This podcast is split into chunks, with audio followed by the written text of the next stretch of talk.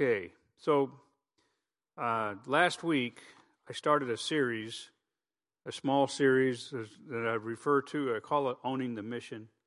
And um, we're going to pick up what I would call part two of this. It's actually four parts.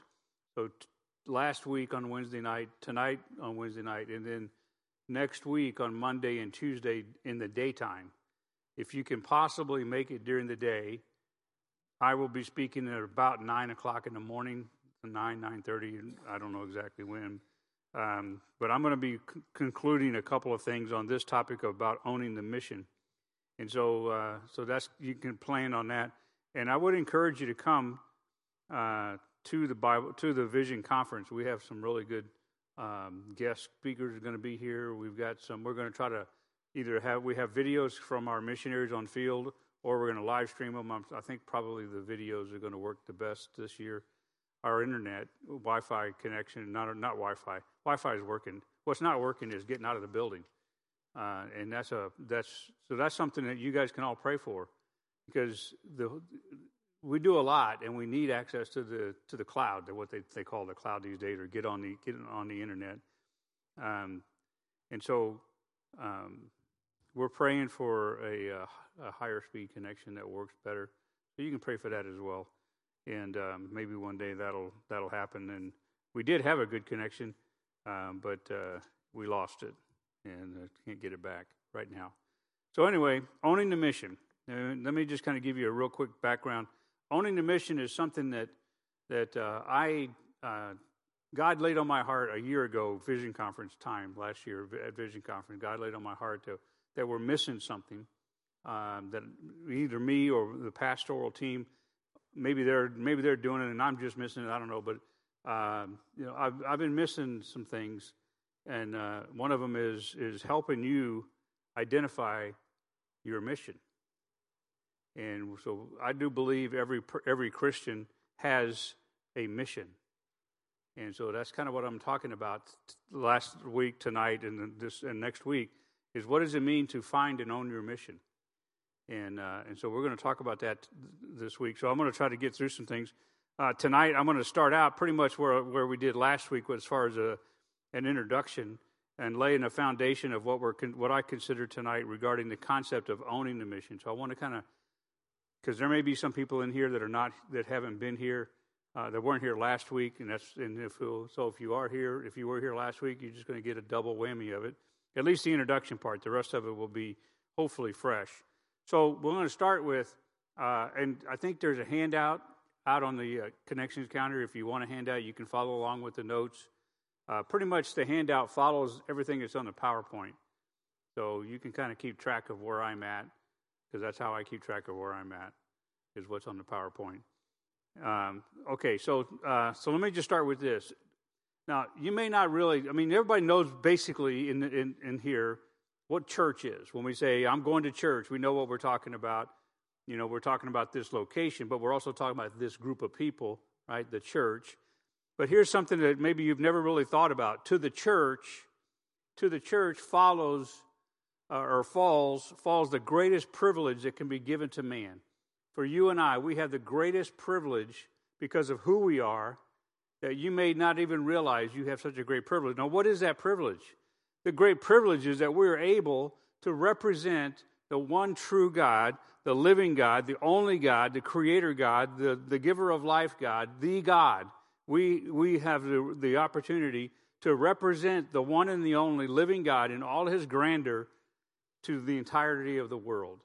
That is a huge privilege for you, for everybody in this room everybody in this building, no matter where they're at, what, what you know, during the week, um, we're really, even if they're not saved yet, because eventually they'll get saved, I hope, and then once they get saved, then they then they step right into this role. Well, we have the responsibility, the the the, the privilege of representing uh, God. This representation is accomplished by the fanning of a flame that should be in your heart. Every one of you should have a, a flame in your heart burning to represent Christ, represent God, represent His Word, His, His influence in the world. And so, um, now it's easy for many Christians to disregard or ignore that flame. And I don't want you to do that. I, I, believe that everybody has the opportunity to have a burning fire inside their heart. I talked about this at length last week. Uh, there's a there, you have the passage. You have a you should have a passion to want to represent God. But in many in many cases for Christians, it's easy to disregard or to ignore that flame in their heart, or they just want to snuff that flame out. You know, um, they just don't want to do anything. They want, they want what God is offering. What God is offering is salvation, eternal life, never have to die, all that kind of stuff. But I don't want to do anything for it. It was a free gift. And so free means free, I don't have to do anything. Yeah, you're right. If that's if that's where you're at, if you think, well, you know, God gave me a free gift of life and I don't have to serve him because it's free, don't think about it that way. You should have a passionate desire to want to represent God to the world. He is your king. He is your God. He is the giver of your life, and you should want to, re- to re- reflect Him in, in that way. For example, let me give you a classic example that I have here, and I think it's on the screen. Yeah. If you turn over to Luke chapter 24, verse 32, and I mentioned this last week, and this is just a really good place to see scripturally what I'm talking about, about this heart uh, this passion that you should have in your heart. Luke 24 in verse 32.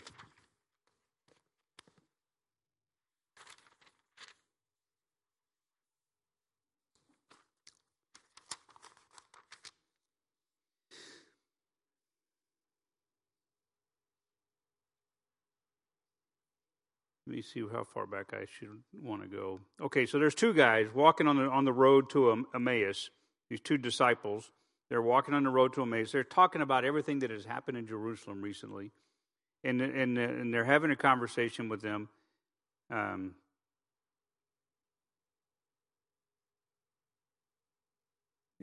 verse 30, let's just go there and start verse 30. And it came to pass as he sat at meat and blessed them, that would mean they met Jesus. They didn't know he was Jesus at the time, but they met him there. And he, and he, he took bread and blessed it and brake and gave to them and their eyes were opened and they knew him, and he vanished out of their sights. And this is what they said. During the course of the conversation, they described their circumstances. They said to, him, to each other, Did not our heart burn within us when he talked with us by the way and while he opened to us the scriptures? That's an incredibly amazing statement. Didn't our heart not burn?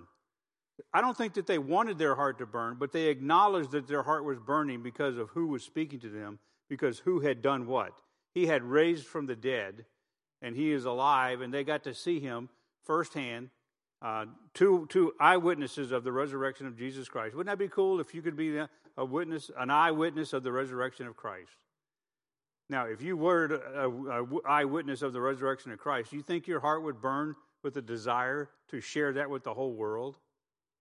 That's what they're talking about. My, my, heart does, my heart was burning, they said. But look at verse 34 verse 33. And they rose up the same hour and returned to Jerusalem. And they said, okay, so yeah, that, my heart was burning. Let's go home. So they were ignoring the, the passion that was in their heart at that moment. They were ignoring that. I talked to you last week as well about, uh, about Jeremiah, and we won't take the time to go through that. I'll just throw, throw the verse up on the screen. Jeremiah chapter 20, verse 9. Jeremiah said the same type of thing. He said, I will not make mention of him. He's trying to get out of serving God. And, you know, this is what we would do. We try to get out of serving God sometimes. And he says, I will not make mention of him, nor speak any more in his name. But his word was in my heart as a burning fire shut up in my bones, and I was weary with forbearing, and I could not stay. He couldn't stay silent, is what he's meaning. I could not stay silent. I have to keep talking. My heart is on fire. And what I'm hoping to do is lay some groundwork for you to begin not, I don't think I don't think anything is going to change immediately. Although that would really be cool if it did. But I, what I would like for you guys to do between last week, this week, and next week, that's what I'm talking about, is I really want you to pray about how how do you own the mission? How do you own the mission? And what are you doing to own the mission? I'll talk about more detail about what that actually means, is how I want, would explain it here shortly. But Every one of us should be that way.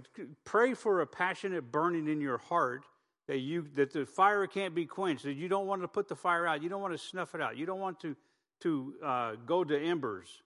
You want it to be raging hot all the time, so that you have to do something. And that's where Jeremiah was at. Jeremiah did that. I'm not going to um, go through all of that part about Jeremiah that I that I that I talked about last week, just for the sake of not talking about it all again. Um, but God defined His call to Jeremiah uh, to be a prophet. Our day, we would call ourselves a preacher of the things and of the Word of God. And Jeremiah declined the call, claiming that his his youth disqualified. He found that he found a reason for not serving God. Don't we do that?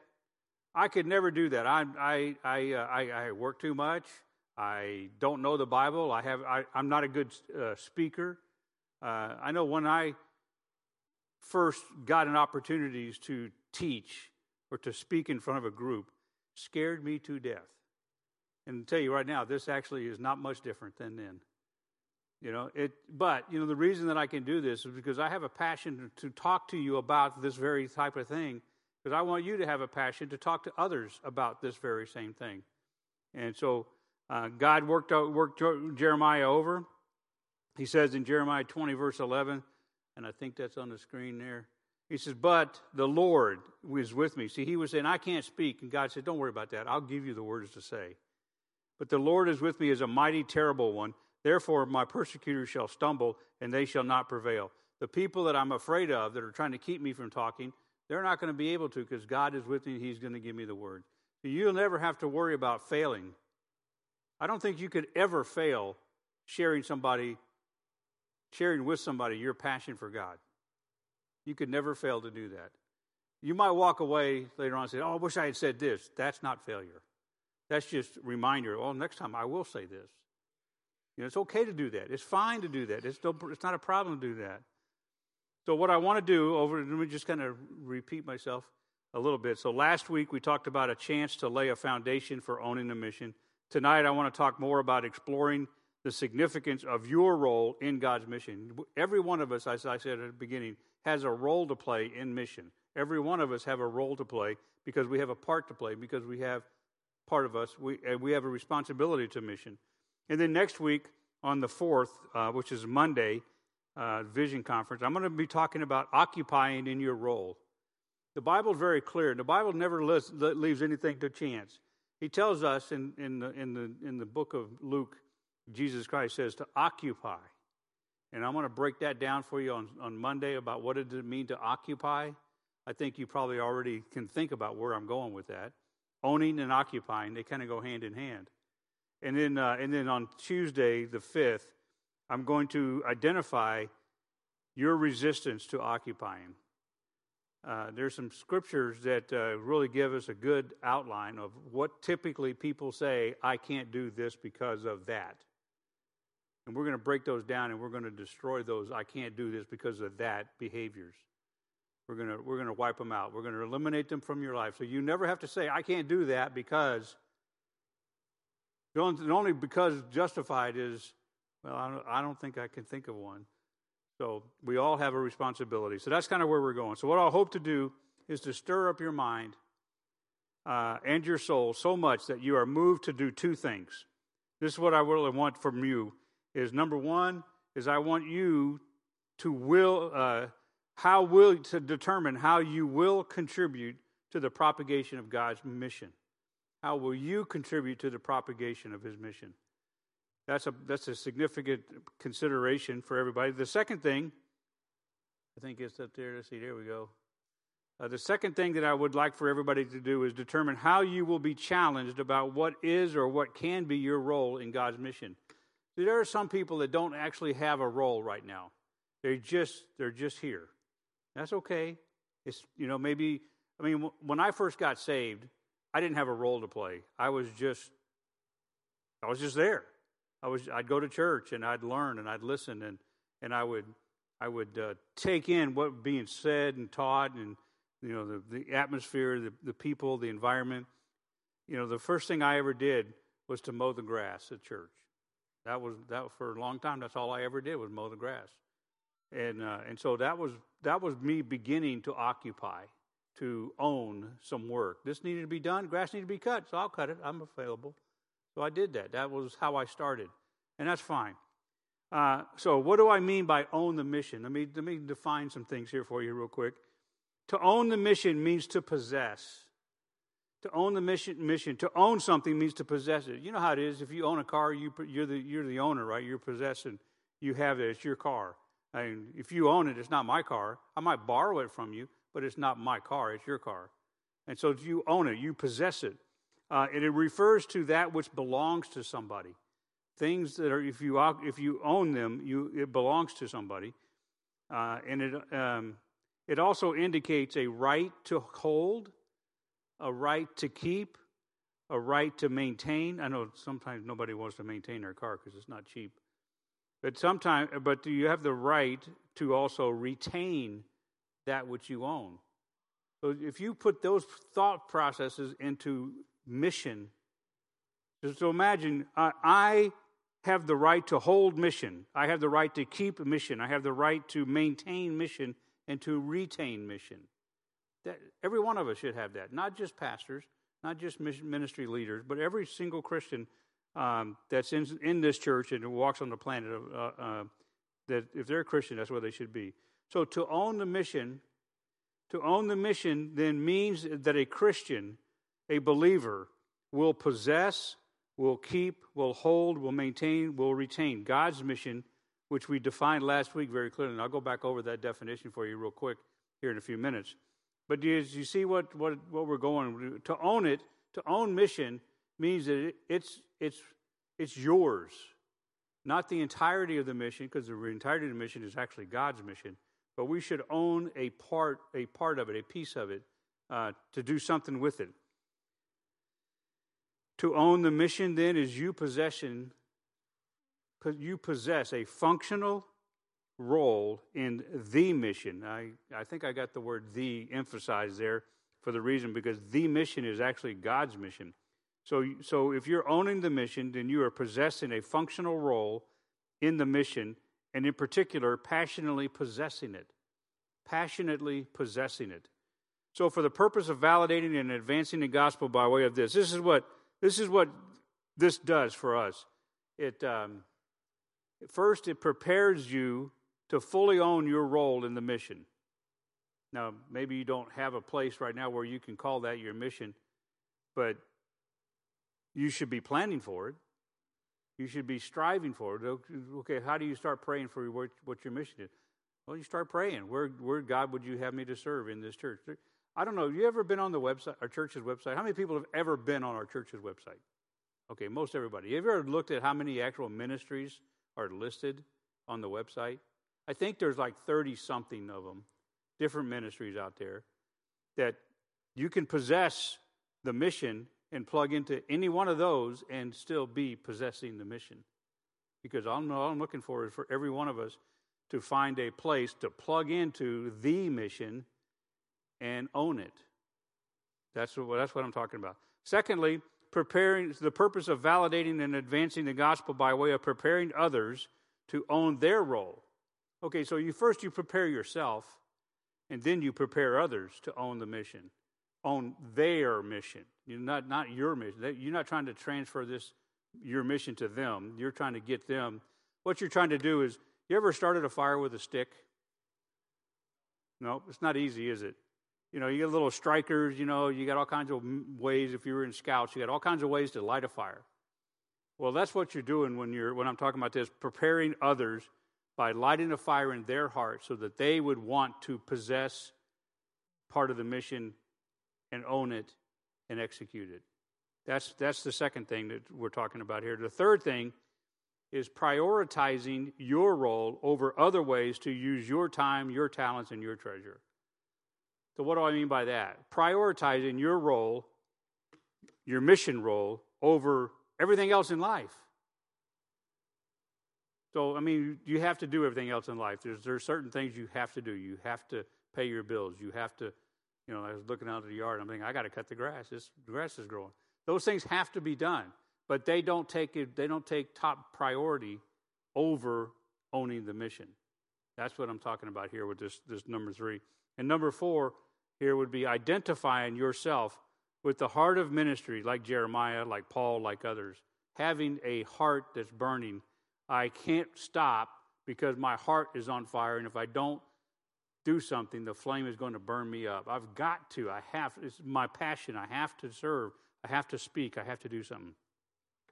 Okay, so just kind of remember some definitions that we had. So, what is the mission that we're talking about? When I say the the mission, the the emphasis, the mission. Okay, here's here's a statement you, you you need to hang on to. Mission exists because God is a missionary God. That's a very important concept. Missions exist. Mission exists because God is a missionary God. And I give you three verses, and we talked about those last week, so they're on the screen. John three seventeen. For God sent not his Son into the world to condemn the world, but that he, or but, but that but that the world through him might be saved. So that's part of the mission. That's part of the explanation of the mission. Galatians chapter four, verse four. Paul writes, But when the fullness of the time was come, God sent forth his son, made of a woman, made under the law. That's part of the mission. He sent his son.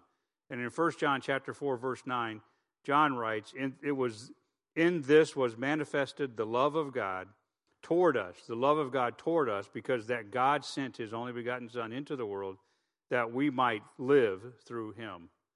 That's God's plan for you, for every Christian.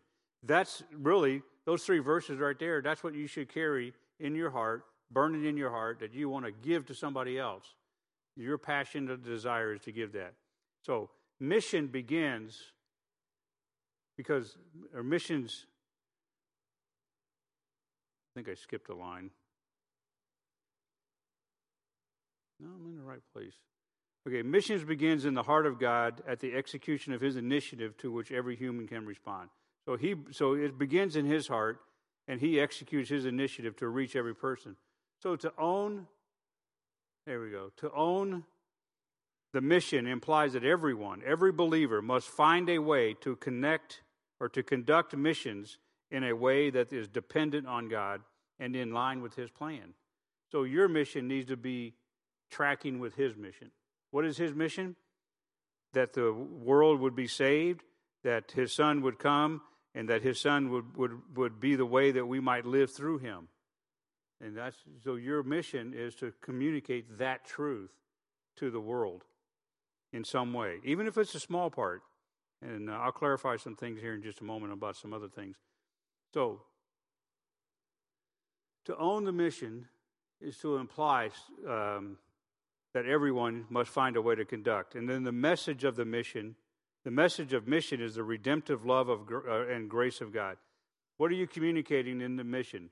God's love and God's grace for every person the, on the planet.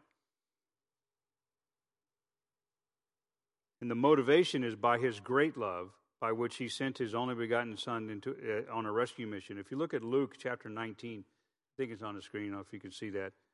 Uh, verse 10 says, For the Son of Man has come to seek and to save that which was lost. That's his mission. So think about it. Just look at it from the Godhead. God had a mission.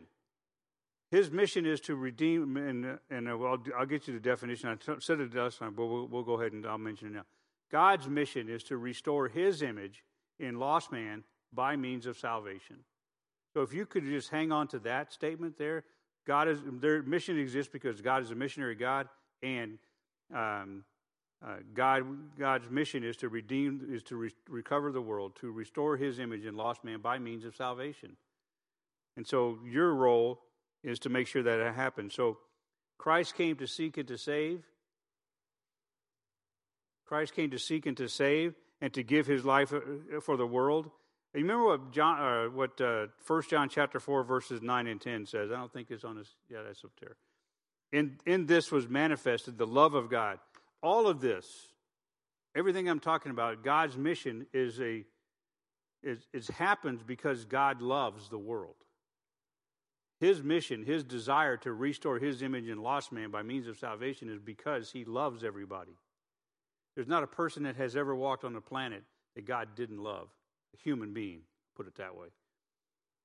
I mean, there's not one person that God does not love or never has not loved anybody. He's loved everybody. And so his, his mission is because of his love, in verse uh, 1 John 4 9, and 10. It was manifested, in this was manifested the love of God toward us, because that God sent his only begotten Son into the world that we might through that we might live through him.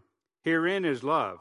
Not that we loved God, but that he loved us and sent his Son to be the propitiation for our sins. God did what he needed to do. God continues to do what he needs to do that you might be uh, saved, alive eternally, because he loves you. And all, all God wants you to do is take, take a piece of that, that mission, make it yours, and communicate that same truth through what you do. God's mission is God's plan for all of humanity.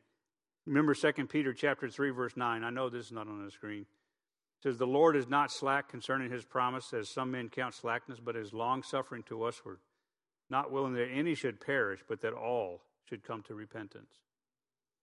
Okay, so then let's talk about the mission then. Um, God's mission is his plan for all of humanity. God desires uh, let's see where I'm at here. God desires to restore his image in lost man by means of salvation. I think I mentioned that already. Now you can see it on tech in, in print. Our mission is to support God's mission by finding out where we can be a part of the mission. So let me say that again because I went through that quick. Our, our mission is to support God's mission by finding out where we can be a part of the mission. Every one of us has a the mission place where we should plug in and be a part of. Every one of us be a part of that. I know that sounds a little scary and intimidating because people are like, ah, I don't think I can do that. And that's why we have Tuesday's session to eliminate all of your I can't do it for this reason stuff. We're gonna we're gonna chop them down as many as I can anyway, because I've had them all too. I'll tell you what I you know like I can't speak. I don't know the Bible. Uh, I could never do that. I could never go there. I could I couldn't I couldn't give up my job. I couldn't do this. I couldn't do that. I've done it all. I've said it all. But you know what? I'm kind of like Jeremiah, where the passion was so so burning in my heart that I had to. I was trying to think this morning, this afternoon, um, when uh, when we had an opportunity in 2000, the year 2000. Uh, we had a missionary come from Belarus, and he was he was looking for a big. He had a big project. He needed he needed people to come to the to the field to work with him. And I don't know. I mean, I just, I went to our missions pastor and says, I don't care what's going on. I don't care what it's going to take, but I want to be a part of it. And That, that was I was so motivated. So I didn't. I mean, I didn't know anything about Belarus. I didn't know anything about this missionary. I didn't know anything. But I'm like, I I didn't even talk to Julie yet. I went to my missions pastor. I want to be a part of what this is going to be. I don't know what it looks like, but I want to be there. That's the passion that I need you guys to, to fire up in your heart, to stoke that fire all the time, to be, and not just stoke it in yourself, but in others too. Okay, so our mission is to support God's mission by finding out where we can own a part of the mission. So to own the mission is to plug yourself in somewhere so that the lost have a way to be restored by God through your effort that you contributed in a small or a large way, either one, for God's mission to be manifest. Paul said in Philippians chapter 2 verse 13, he says, For it is God who which worketh in you both to will and to do of his good pleasure. See, if you just give God a chance, he'll work through you. But you got to be plugged into his ministry so he can work through you. Because if you don't plug in, you're, you become an obstacle, you become a block and God can't get to who you have the opportunity to get to if you would just plug in. That make sense? I'm hoping that's tracking well. Okay, so I need to be really clear here again. Let me just say this. I said this last week, but let me say it again. Um, God's mission is carried out by the means of the structure of the local church. So, what I'm talking about, the things I'm talking about, you really can't do if you're not in church. You want to know why we have church? We have church so we can have mission. We have church so we can have mission. No Christian can own the mission, own any part of the mission, if they do not know what the mission is. You can't own something you don't know what it is. No Christian can own the mission if they do not desire to be a part of what God is trying to get done in the world. If I mean, if you don't want to be a part of it, you can't be a part of it because you will keep yourself from being that part. That's what Jeremiah was trying to do. He was like, I don't want to do this anymore. I'm just going to stop talking about God. And every time he turned around, he had an opportunity to talk about God, and he did. What every Christian must do is identify the mission and then look for a point. Now, here, let me just say it this way see the mission, understand what the mission, the mission, God's mission, and then look for a point where you can put yourself into it. How can you plug into God's mission? You know, God's mission is so big, I can't even describe it other than just give you that one statement. God's mission is to try to restore his image in lost man by means of salvation. So, how do you plug into that? Well, we'll try to narrow that down before we get done tonight. But that's part of what this is all about. Okay, so anyway, let me review a few of the definitions. I'm just going to go through them pretty quick. Mission, the word mission without just a singular, no plural, no S. God's desire to restore his image in lost man through salvation. Missions with an S, the, the fulfillment of God's mission by means of making disciples. That's a key part right there. The, the, the, um, the effort to fulfill God's mission by means of making disciples. And I, I don't really need to dig down into making disciples. I think this church should have a pretty good handle on what that means. And then the word missionary, and this is a two edged word here. First, one who is in fulfill, who in the fulfillment of God's mission is led by God to send out or to be set, sent to be sent out of his local church to reproduce that church in another people. Okay, so that's what when we think when we use the word missionary, we're thinking about people who go there, like go overseas, go to another country or whatever. But also the word missionary, I'm going to add an additional. Um, it's people who serve in the church in what is called ministry. Missionaries are people who serve in the church, in the local church, in, contained inside the church, in things that we that we use to define the word missionary or ministry. But what is ministry then? So, real quick, uh, this would be the long version, but I'm going to try to speed it up through here. To, to verse uh, Ephesians chapter three, verse ten, to the intent that now by the unto the principalities and powers in heavenly places might be known by the church the manifold wisdom of God. So, the goal of ministry is to work towards proclaiming the gospel to the world around us with our actions as well as our words, that through the work of the body of Christ, the manifold wisdom of God is made known. So, basically, ministry is what, what gets done to let people know that there is a God. So, ministry could be defined as this. Uh, let's see, where am I going? Yeah, there we go what we do in order that God is glorified. What we do in order that God is glorified. That's part of it. His gospel is shared with the world, and lives are rescued from eternity of separation, from an eternity of separation. Okay, so I'm going to jump on down here just a bit. So the last def- last thing I gave you last week was a short definition. Ministry is mission. Is ministry is mission. I remember you saying that. So the four M's. Ministry is mission, is ministry is mission. God makes no distinction between where you serve, what you do when you serve, how you plug into His, his mission. Because His mission is the same whether it's at Heartland or if it's in Belarus or if it's in uh, Cambodia or if it's in Argentina. Or any, it doesn't matter. His mission is His mission. It's the same every place in the world. It is the same even inside this church building. Okay, so let me see where I'm at here. The compelling human toll. Um, so I talked about this last week. I'm not going to spend a lot of time going through all of these numbers, but man is altogether in a sinful state. And unfortunately, sin is the reason that most men are, are um, uh, going to die uh, without, without Christ as Savior.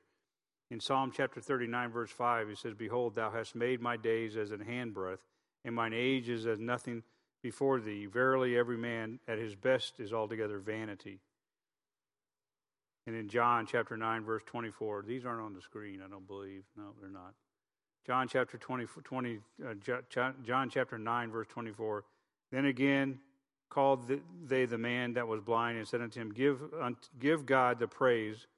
We know that this man is a sinner. The whole purpose of that, he was blind because they said he was, he was being punished for his sin. That's not what God is doing. God is that's that's an idea, but that's not where God is at. So we talked about the condition of the world, and I gave you a bunch of numbers, and I, I, I don't think you need. I don't know. I'm just going to throw them up there, and if if you have blanks in your page, you, if you want to fill them out, go ahead. I'll leave it up there long enough for you to do that that screen, and then we'll get to the next screen. Basically, there's a lot of people on the earth, and there has been a lot of people on the earth. That's basically what all this is about: is the compelling human toll. Um, and so, all of these numbers represent lives, and they represent souls. Once everybody's got all those down, you have last week's handout. You'll have all those numbers anyway. I think that's, I don't see anybody else writing anything. Can I go on? Okay, here we go. You wait again. Okay.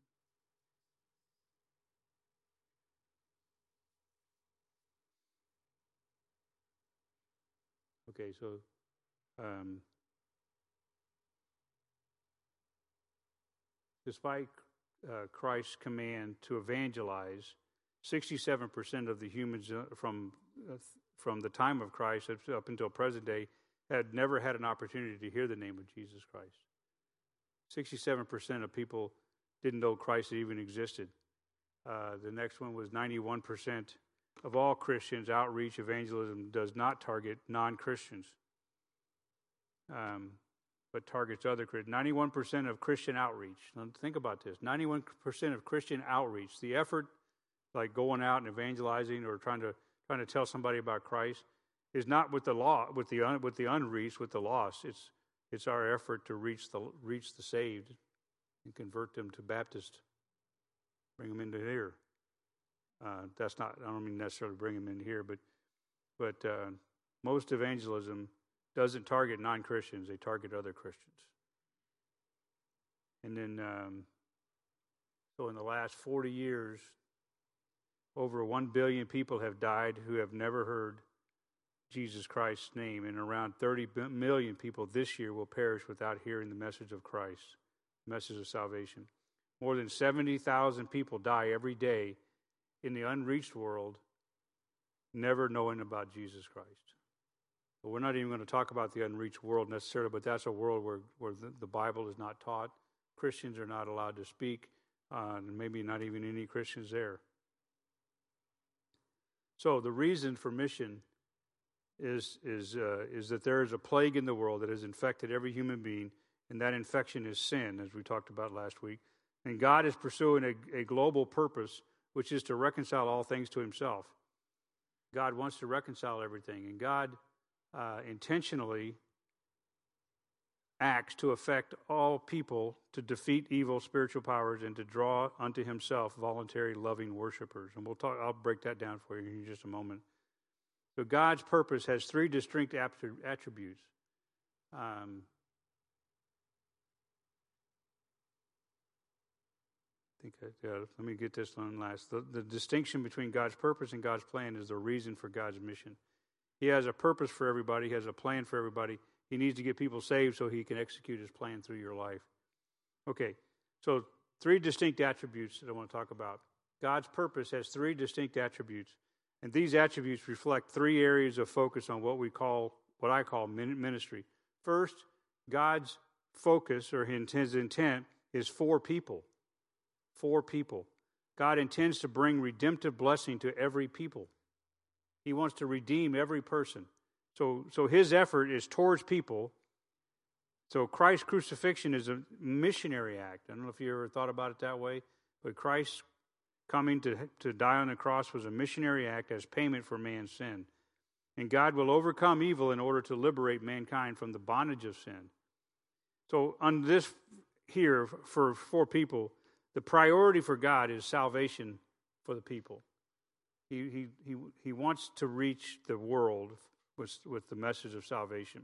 And he needs, your, he needs you to be involved in doing that. Not that he couldn't do it on his own, because he can, but he wants you to be involved in it. The second attribute about God's plan is, is towards, towards himself. Okay, so first it's for people, but then it's also towards him. God desires that worship come to him. Worship, the word worship means to give honor and homage reverence, respect, adoration, praise, glory to a superior being. If you were to turn back to 1 Corinthians, and this is not on the, on the screen, but 1 Corinthians 16, verses 28 and 29, it says, Give unto the Lord, ye kindreds of people, give unto the Lord glory and strength, give unto the Lord the glory due his name. Bring an offering and give and come before him. Worship the Lord in the beauty of his holiness. That's First, First Chronicles chapter 16, verses 28 and 29. And then the book of Proverbs, or, or I'm sorry, yeah, Proverbs, verse 16, chapter 16, verse 4. The Lord hath made all things for himself, yea, even the wicked for the day of evil. The Lord hath made all things. And then, of course, in Revelation, I love this verse, in Revelation chapter 4, verse 11, it says, Thou art worthy, O Lord, to receive glory and honor and power, for thou art created all things, and for thy pleasure they are and were created. So he, he deserves our worship. So part of God's saving you is because he loves you, but he also wants you to love him. He wants you to worship him. And then his salvation, the third aspect of his salvation, of his mission, is against evil, which is God's plan for his kingdom, to restore his kingdom to a holy kingdom. Proverbs, I'm sorry, Psalm chapter 103, verse 19 The Lord hath prepared his throne in the heavens, and his kingdom ruleth over all. So God will bring all things under his everlasting governance, which he intends to do. Uh, so uh, all evil will be destroyed and, and dealt with. Uh, worship will be towards him alone. You know, the worship part of it, that's something that Satan desires for himself. Satan wanted that worship that goes to God, that should be going to God. He wants us to worship Satan. Satan wants us to worship him. Probably a better way to say that. But this kingdom reign is the substance of the blessing that, that God brings to the nations. In Psalm chapter 145, verse 12, to make known to the sons of men his mighty acts and the glorious majesty of his kingdom. So, as, it, as we're thinking about own the mission, we intend to demonstrate a rejection of evil and its influence in any life. Okay. Um, so we're not going to go back and study out all of Genesis chapter 1, verse 11, uh, through chapter 11. But Genesis chapter 1, verse, chapter 1 through chapter 11 describes the reasons for God's mission mandate. It gives us the reason why God's trying to rescue everybody. Let me give you three reasons. You probably already know what they are. But first, man man was attempting to make a name for himself under the leadership of Satan in three areas, three specific areas. First was the fall of man in Genesis chapter 3 verse 5. Remember when when when Satan deceived Eve in chapter 3 and she ate of the fruit. That's what he wanted that to happen. That was what we would call the, the fall of man. In Genesis 3 5 says, For God doth know that in the day ye eat thereof, your eyes shall be opened, and ye shall be as gods, knowing good and evil. So that's one of the reasons that God has to have a missionary uh, uh, plan, is to recover man from that. And I'll talk about that in just a moment. The second thing that happened in Genesis chapter 1 through 11, chapters 11 is the, is the flood of Noah's time. That would be Genesis chapter 6, verse 11, where it says, There are giants in the earth in those days, and also after that, when the sons of God came into the daughters of men, and then bare children to them, the same became mighty men which were of old, men of renown. So, two things have happened so far, and we've only gotten six chapters in the Bible. Man fell, and man commingled with uh, fallen angels. And the third thing that happened was, uh, get there, the Tower of Babel the, the flight of the people confused in their language, is what I said. But in, in, Gen, in Genesis chapter 11, verse 4, they said, Go to, let us build us a city and a tower whose top may reach unto heaven, and let us make us a name. That was man speaking. Let us make us a name, let us, lest we be scattered abroad upon the face of the whole earth. So, how did God respond? How did God respond to those three things? First off, uh, in, in Genesis chapter 3, verse 15, he made a very prophetic statement, and you might want to turn to that. As the, that's one of the first, first prophecies in the Bible, Genesis chapter 3, verse 15. So this is God working out his plan to deal with man's sin and the, and, and the, the effect of man's sin uh, on, their, on, on their soul and on their spirit. So Genesis chapter 3, verse 15.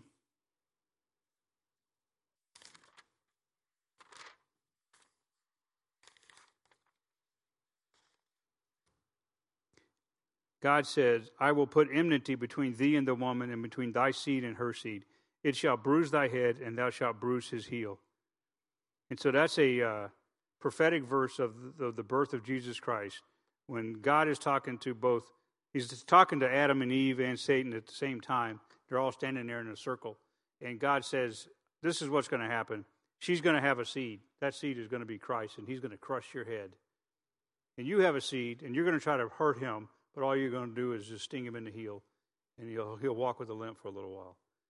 Uh, so, so this is where God is dealing with man's issues. And in Genesis chapter 9, verse 7, uh, God's, God restores his commission uh, to what he had intended from Genesis chapter 2. But in Genesis chapter 9, he tells Moses, or tells Abram, I can't get the right name, he tells Noah something to do. Genesis chapter 9, verse 7, he says, And you be fruitful and multiply, bring forth abundantly in the earth, and multiply therein. You remember what he told, told Adam and Eve to be fruitful, multiply, and replenish the earth? This is just a replacement of that same commission to do, to do that.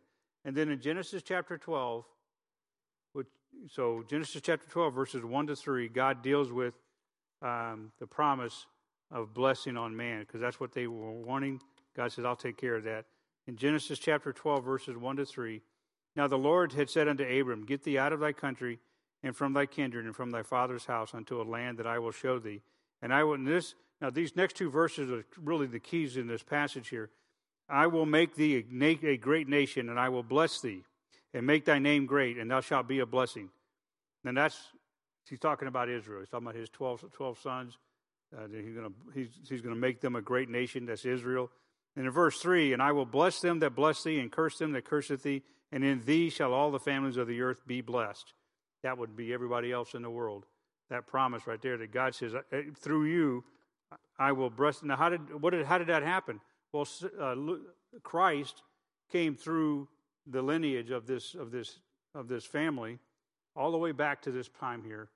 And uh, uh, through uh, the tribe of Judah, one of the sons of, of Abram, um, the offspring. And so God is dealing with those kind of things, dealing with the with with the sin that was thrust upon man because man was being deceived by by Lucifer. So let's go on. God's promise reveals His purpose. So God God could have expressed His purpose in the form of a direct command about what He wanted done. I mean, it could have been really easy. God's the creator, right? God God made everything out of nothing. You know what? God could have could have just just made every every human being saved right then and he just said make it happen you're all saved he could have done that question is why didn't he do that he didn't do that because he wanted it done a special way he, he could have done it but that would have that would have actually overridden your will every one of us have a will we get to decide well, do we want to follow god or not follow god do we want to get saved or not get saved do we want to go to church or not go to church we those are decisions that we make every day God says, I'm not going to override your decision. You have a free will. I've given you free will. Uh, we see what happened with free will with, with, Satan. Satan had free will as well, and then he, he sinned, and he caused the, the rest of the sin that we just talked about. So uh, instead of commanding, uh, he chose to reveal his purpose in the form of a promise. So, what would you like better, a promise from God or be told what to do?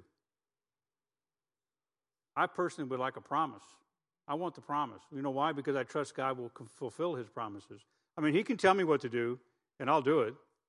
But it'd be better if I could just hear a promise. So God will. I think all of us are that way. You know, nobody likes to be lied to. Nobody likes having their promises broken. And every one of us have broken promises and have had promises broken towards us as well, haven't we? Hurts. It's no fun. So he wanted to reveal his, the, his purpose in the form of a promise. And so the Genesis story that we just kind of went through forms the basis for the story of mission. God created all things, including man. Man rebelled, bringing God's judgment upon man. And then this judgment is relieved by the promise of the coming gospel. That's why I showed you Genesis 3.15. That promise, the promise of that seed coming, that's part of the, the fulfillment of his promise. I'm going to take care of you through this seed. The seed of the woman will bruise and crush the serpent. The seed will conquer death. This promise is followed by the results of the fall of man and its alienated that are alienated from God and each other, leaving man in darkness, moral decay, and separation. But out of this deterioration, God called out a man named Abram. Genesis chapter 12 that I just got run, done reading. And he called out that man, and that man, through his descendants, would be a mighty nation, and through that nation, the rest of the world would be blessed. Now, when he says blessed, he's not just talking about, oh, you know, you, you get you get a special house to live in. He's talking about you get life eternal. That's the blessing that he's referring to. So this promise is both a personal and a global promise. Instead of ordering man to do a job step by step, he expressed what he wanted to be to see fulfilled in your heart, in your life, in, in this church's life. He said, This is what I want to see fulfilled. Will you do it? It says as if God is actually asking you, Will you do this? Will you plug in someplace? Will you own some of this mission that I'm doing? Not that He can't do it without you, because He could. He could do anything He wanted, but He wants you. He wants you to plug in. Okay, so the fulfillment of the promise reveals five truths about God. Five truths about God. First, He is the God of history. There is nothing random. God is working out His plan in time. So you've probably have heard the word history is split it in half. His story, H I S S T O R Y. His story. Okay, so it's history. Nothing is, nothing is random. God's working out his plan. Jesus Christ, as the seed, is the key figure. And then, okay, that first thing is God is a God of history. Secondly, God is a God of covenant. The word covenant means promise, a testimonial promise. And the, the strength of a covenant promise, it's, it's, it's, it's solidified. It's, it's, it's, it's um, uh, what word I use here? It's grant is guaranteed through blood being shed. So the the uh, the covenant promises that God made was through His shed blood, through His shed blood of, of His Son Jesus Christ.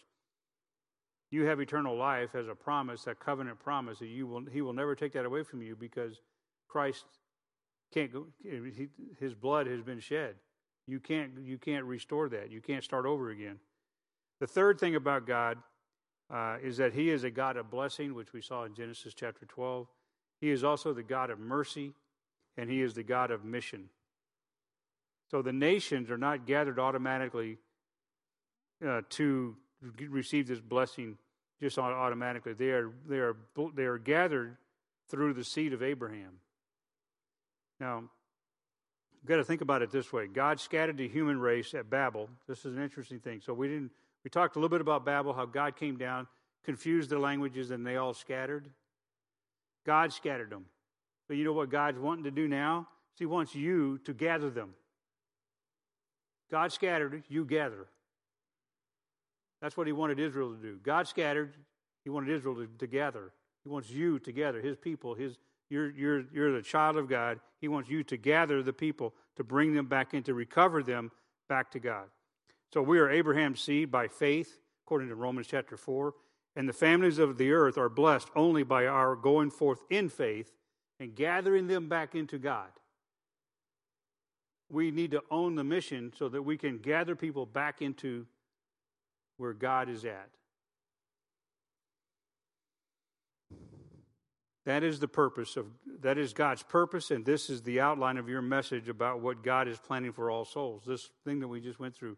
Every person is experiencing, has experienced sin, even at a young age. You know, babies, child first start saying no to mom, disobedient to the parents. That's a sin. You know, then you know, and it's, well, without going through a whole list of things, you all know all of that kind of stuff already because you've lived it.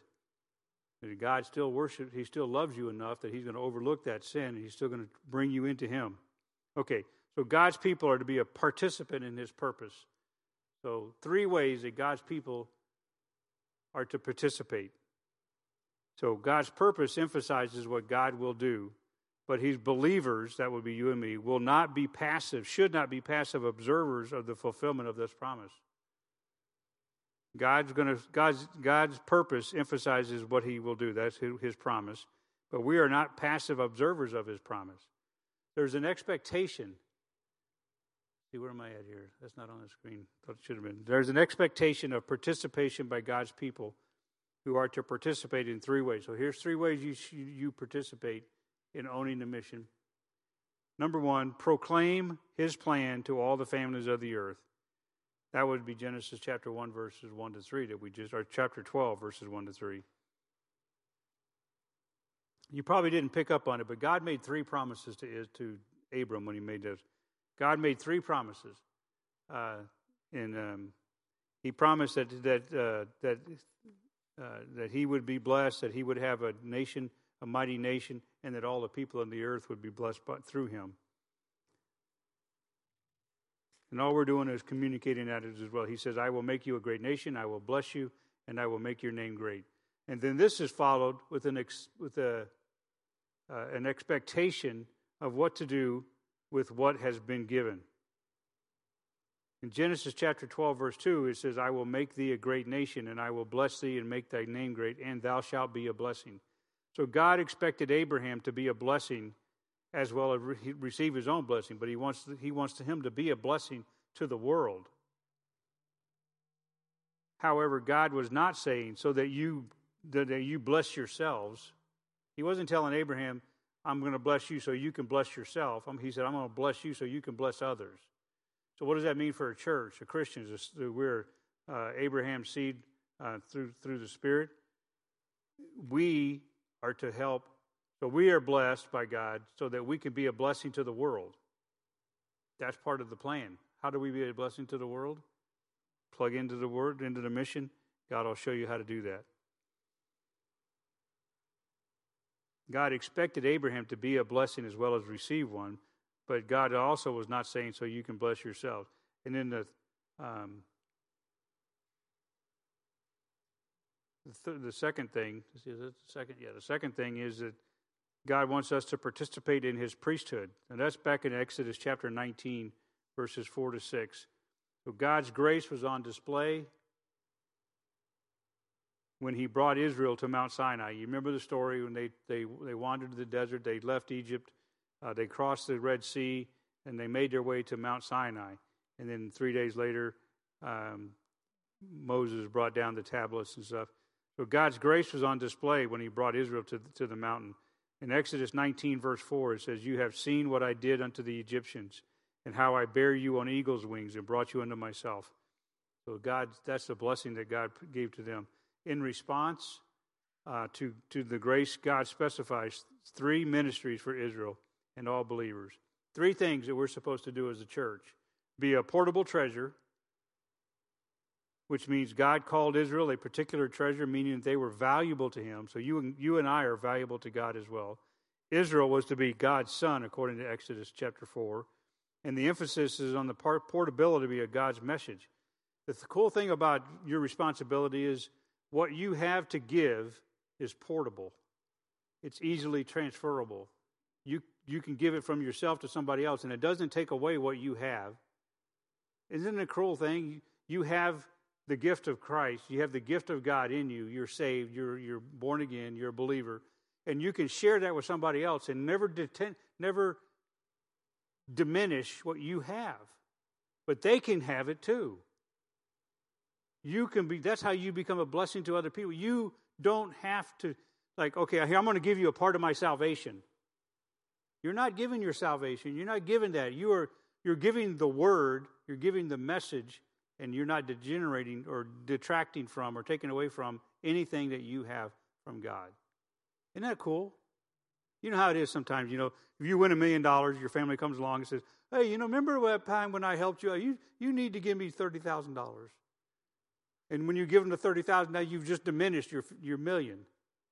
Right? Well, that's not how this works. God says, You've got life eternal forever, never to change. And you can give that away to somebody else and it will not diminish from what you have. You will never not have all that I've given you. That's such an awesome thing.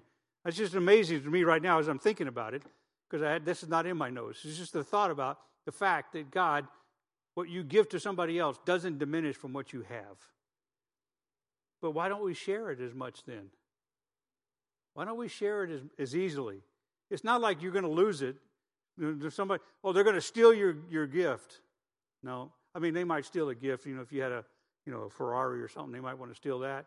You know, but they're not going to steal your life eternal because they can never take that away because your life eternal is held in God. Anyway, we can go on for that for a while. Okay, well, now where am I at? okay. So, under the participate in his, in his priesthood, um, we are to be a portable treasure. We are also to be mediators and servants. Now, God called Israel to be a kingdom of priests. Israel was to function as mediators between God and the nations. Peter writes in 1 Peter chapter 2, verse 9, he says, For you are a chosen generation, a royal priesthood. He's talking about the believers, the Christians, a holy nation, a peculiar people, that you should show forth the praises of him who hath called you out of darkness into his marvelous light. And then in Revelation chapter 1, verse 6, Jesus Christ says, And hath made us kings and priests, or John's writing this, and made us kings and priests unto God and his Father. To him be glory and, and dominion forever and ever. Amen. The people that Israel did, the people of Israel, unfortunately, they did refuse to take their role of being a blessing to other nations. They took it and threw it away. They didn't want to do that. They, they resisted. If you're not Israel, if you're not Jewish, we don't want to talk to you. If you're not Israel, you're a dog. If you're not Israel, you're, you're, you're worthless. They didn't do what they. Why would, why would a church do that? Why would a church act like you're worthless because you're not a you're you're uh you're whatever you're you're not us so therefore you can't be us. We should never do that. That's the wrong attitude of a Christian. But there's churches out there that are like that. Thank goodness this church is not one of them. Okay, so anyway, so be a portable treasure, be a mediator, and third, be an ambassador. God called Israel to be a holy nation. Israel was to be holy by giving themselves wholly to the Lord, and Israel was to represent God and mediate his words to the nation, which is what we're supposed to do. In fact, in, I think it's 2 Corinthians chapter 5, where Paul says that you have been given the ministry of reconciliation to be an ambassador. It's the same thing here, be an ambassador. And the third thing that we're looking at here, the third thing, uh, the ways that, that we're supposed to participate in God's mission is to prove his purpose to bless all nations. Now, Psalm chapter 67 is, is the whole psalm is really a, just lays all of this out very clearly but I'm not going to take the time to go through that tonight. Uh, but I would encourage you to, to read through Psalm 50, 67 and see if you can pull out for yourself. It's a good Bible study for you, personal Bible study at home. Just see what you can pull out. Uh, every verse, every two verses, has a different con- different context and different aspect of it. Um, we don't have time to, like I said, but God's love will will become clear. Um, the nations to uh, he, his love will become clear to the nations to the extent that his blessing becomes evident. That's part of what verse Psalm 67 talks about. This is why Israel was blessed and why the New Testament believers are blessed, not for their benefit, but for the world to see God. Your benefit, your blessing is for you to be a vessel for people to see God. Okay, um, let's see where we're at here. Okay, so um, God's, uh, God's promise displays his final victory. So before Genesis chapter 1 1, there, extended, there existed God's kingdom. God's kingdom has never not been. With, de- with delegated authority to rule and lead and worship, he was given that was given the ruler of that kingdom was given to Lucifer. So I'm going to kind of go back a little bit and kind of paint paint another picture for you. Um, Delegate, the delegated authority to rule and lead worship was given to Lucifer, the anointed cherub. And you can read about that in Isaiah chapter 14 and Ezekiel chapter 28. We won't turn there. Lucifer was given freedom.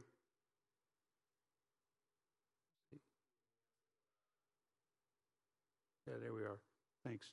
Lucifer was given freedom of choice, which is a critical test of allegiance to the will of God. Unfortunately, Lucifer took his eyes off of God and put his eyes on himself, and he fell in prideful sin, which he exercised his will to exalt himself above God. This rebellion led to the fall of one third of the angelic host, and it's almost led to the creation of a satanic counter kingdom referred to as the kingdoms of this world that's mentioned in Revelation chapter 11. So all of that happened, and so what God do in, in response to that is God created man in response to this rebellion. God gave man the same kind of free will that he gave to Lucifer. Let me just tell you about a free will. A free will is the only soil in which the love and the, and the grace of God can flourish. If you didn't have free will, then His love and His grace would never flourish in your life. God's test of their will, man's will, was to, to forbid them eating the tree of the knowledge of good and evil. And if they had turned to God instead of eating the fruit, um, then the failure that led to rebellion of man would have been removed and, and things would have just been moving right along fine. God's strategy to deal with both problems is found in one single verse in Genesis chapter 3. We've already read that verse, but I'll put enmity between thee and the woman, and between thy seed and her seed. So this seed of, the, of this woman is prophetically Jesus Christ, and through the seed of seed, God will destroy Satan to, by victory through his death. This is God's kingdom program, and through the seed, God will redeem man, bringing them under the rule of Christ. And this is God's redemption program. So He's got several programs. He's got a kingdom program, He's got a redemption program, and He's got a salvation program. And God overcomes both problems in one mission through his son. Think I'm where, yeah, there it is. God, God overcomes both missions and both problems in one mission through his son. He redeems in order to rule, and he rules in order to redeem. And these two strategies have one single purpose, which is God's greater glory and worship. So, through, through God's mission, he will draw from every people voluntary worshipers who will manifest his love and grace. And through God's mission, he both destroys evil and redeems people. And that's a cool thing. And he just wants you to be a part of it. Okay, so let me give you our mandate for, from the Bible about owning a mission. So through the Bible, through the Bible, we find our responsibility is to be involved in God's mission. His mission gives us a gospel to proclaim. You know, you have a message, you have that gospel to proclaim. It tells you how to proclaim it, and the Bible promises God's power for salvation to every believer. And it should be evident that the degree of commitment to the local in the local church to missions is directly related to the conviction about the authority of Scripture. So, just to kind of emphasize that a little bit, if a church doesn't believe the book, they're not going to be very mission minded. If you don't believe the book, you won't be very mission minded either. Because it has to, because the, the book is basically our, our guidance for everything that we do, including missions. And so if we don't believe the book, then we wouldn't do missions.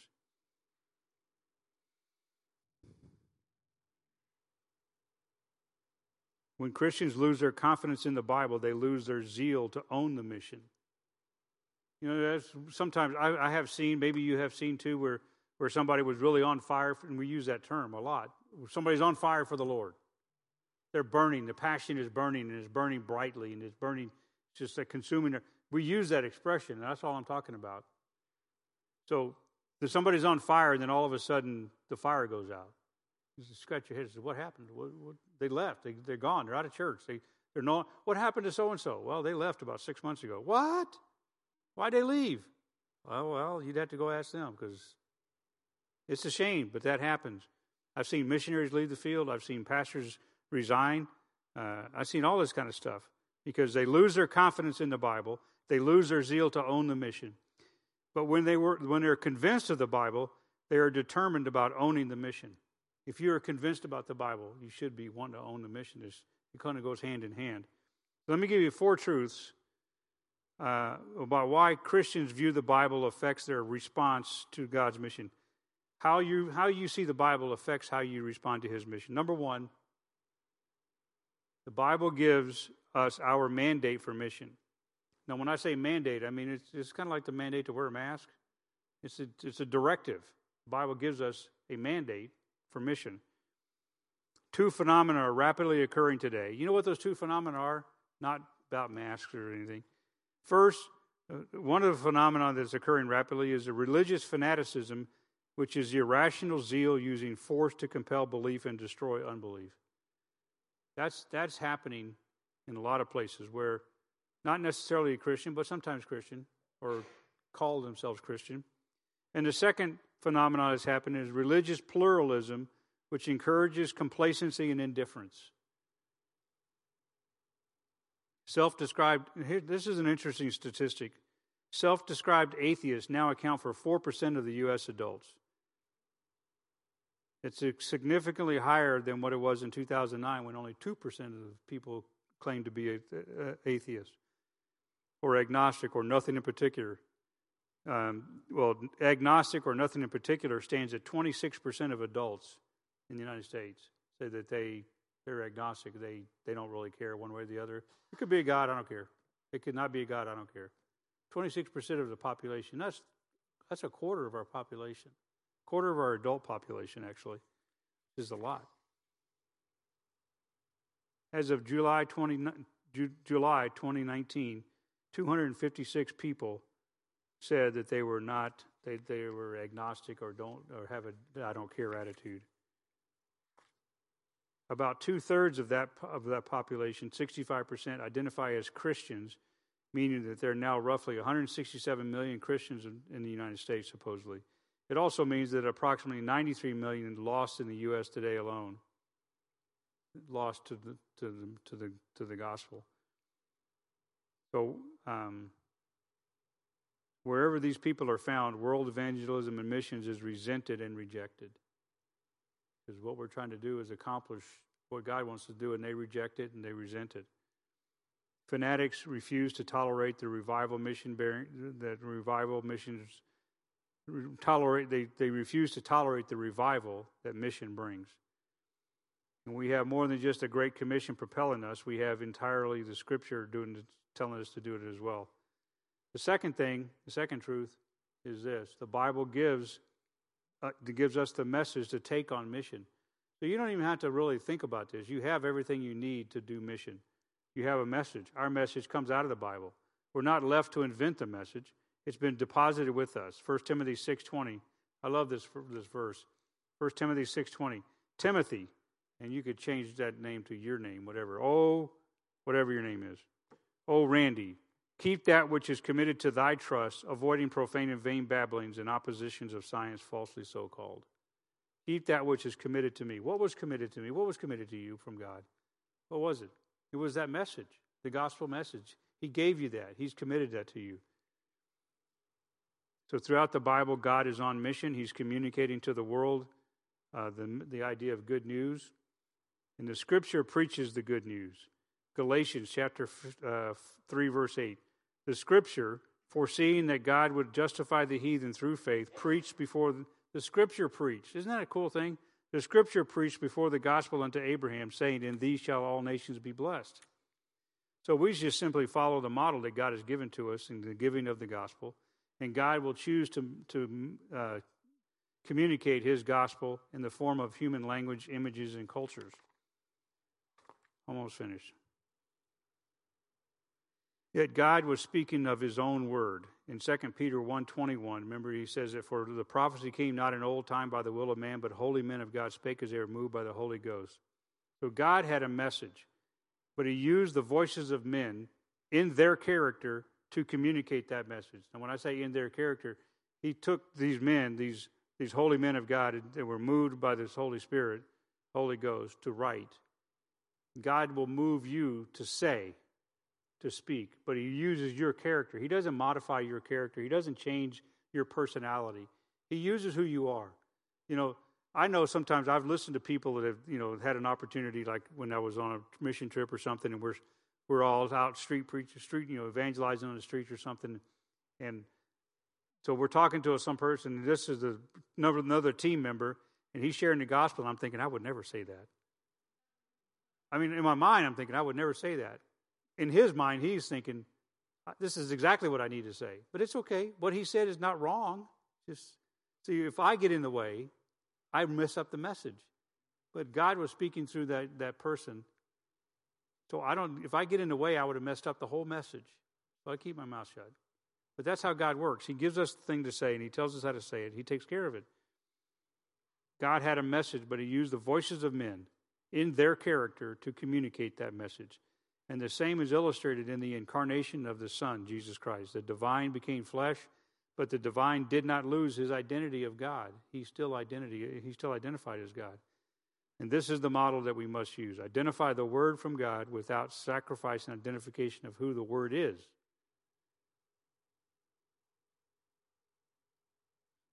Others immerse themselves into a culture after uh, of their service and then they surrender their Christian values when they do that. You got to be careful about that as well. And then the last truth, we're almost done. Uh, the truth of the Bible. The Bible gives us the power to engage in mission. The feeble human cannot evangelize without the power from God. We, we just can't do it. We don't have the strength to do it. Nor can we accomplish much against the might of the devil or the hardness of the human heart. Our power, though, does come from the Word of God and from the preaching of the gospel. 1 Corinthians 2 4. In my speech and my preaching was not with enticing words of man's wisdom, but in demonstration of the Spirit and of power. Paul, even as much as Paul could speak, he had, he was had an eloquent voice. He he he had he had all kinds of knowledge in his head, and he could speak. But he said in this fast, my speech and my preaching was not with enticing words of man's wisdom. It wasn't because I was educated that I speak this way. It was because of what the Holy Spirit the demonstration of the Spirit and the power of the Word. That's what I'm speaking of. And that's just a cool thing. We have access to all of that. The whole point of all of this is that, is that we have access to all of this uh, and to, to own the mission. So let me wrap this up real quick because I'm going to give you some things, not necessarily a homework assignment like I did last week, but some things to really pray about and think about. So, what, is, what should your takeaway be tonight? What should you take away when you walk out to the parking lot, go home? I'll give you a couple of things. First, identify that which you are engaged in. Does it apply to advancing, whatever it is, is it advancing the mission? What's the mission? God's mission. God desires that all that, that his that he redeems all people back to himself. So does whatever you're doing fit that? Secondly, identify whether you're whether what you're doing can be seen as a direct link to the mission of God to restore his image in lost man by means of salvation. So it's kind of both the same thing, but maybe the way I type when I was typing it, I was just typing. So uh, identify that you what you're engaged in is advancing the mission, and identify whether what you're doing is a direct link to the mission of God. Can you, if you were to like draw a, a flow chart, you know, top bottom, you know, top is God, work your way down to yourself is do you have a link to his mission? Can you show it that link? I hope so. And I don't have an example for you right now, so you can think about that. But maybe God will give you what I'm not missing or what I am missing. Anyway, ask yourself the following questions. I got three questions, four questions. They're not on the screen, I don't think. Nope, they're not on the screen. Maybe they are. Yeah, identify that you're engaged in. Identify whether you're doing doing it a direct link and ask yourself I'm just going to put all the questions up there right now. Four questions, real quick. Are you preparing yourself fully to own your role in the mission? Are you fully preparing yourself to own the role in the mission? The second question is what are you doing to fan the flame of mission in others? Are you helping others to fan that flame of, of the passion that Jeremiah had or that Paul acted on in every part of his life? Are you helping other people do that? The third question is what priority is your time, talents, and treasures turned to? And fourth, can you identify yourself with the heart of ministry like Jeremiah's, whose heart never stopped burning and he could never stop serving, or the men on the road to Emmaus who turned away and went home? Which one are you? So next Monday, 10 o'clock, I'm sorry, next Monday, 9 o'clock, we'll be on part three. We'll look at occupying. Um, so uh, any questions or anything? We got like one minute left. Okay. I'm sorry? Okay.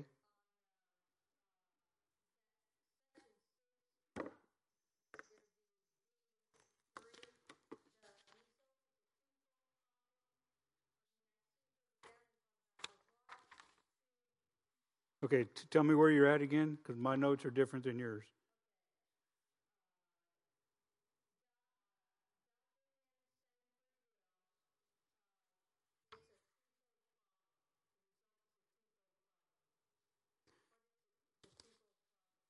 Was that towards the front?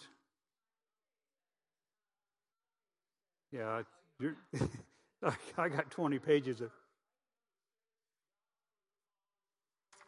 Roman numeral 6? Okay, let me get to that. Hang on. Okay, Roman numeral 6. I'm there. Okay. B.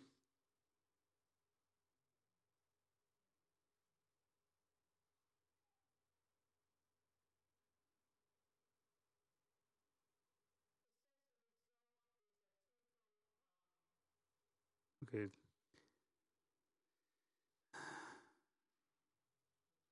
It's my notes, my outline is completely different than yours, so I'm not going to be able to go off of that. Tell you what, let's. Uh, I know where you're talking about it. I know what, it, and I, I'm trying to remember what I what I wrote, but oh, the result of the twofold problem: a satanic counter kingdom and humans in rebellion.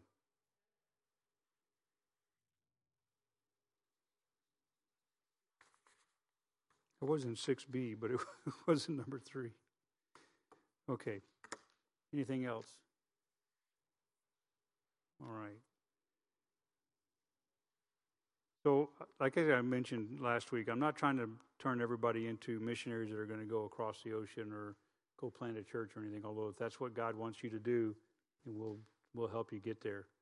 But what I want you to understand is that everybody has a role to play in the mission mission of God. Everybody has a role to play. We just need to find out where that is. It could be a small role, could be a great big role. It could be something in between all of that. It could be multiple roles. But it could but there's a role that we all play in mission. All right, let's pray. Father in heaven, Lord, thank you for your son Jesus.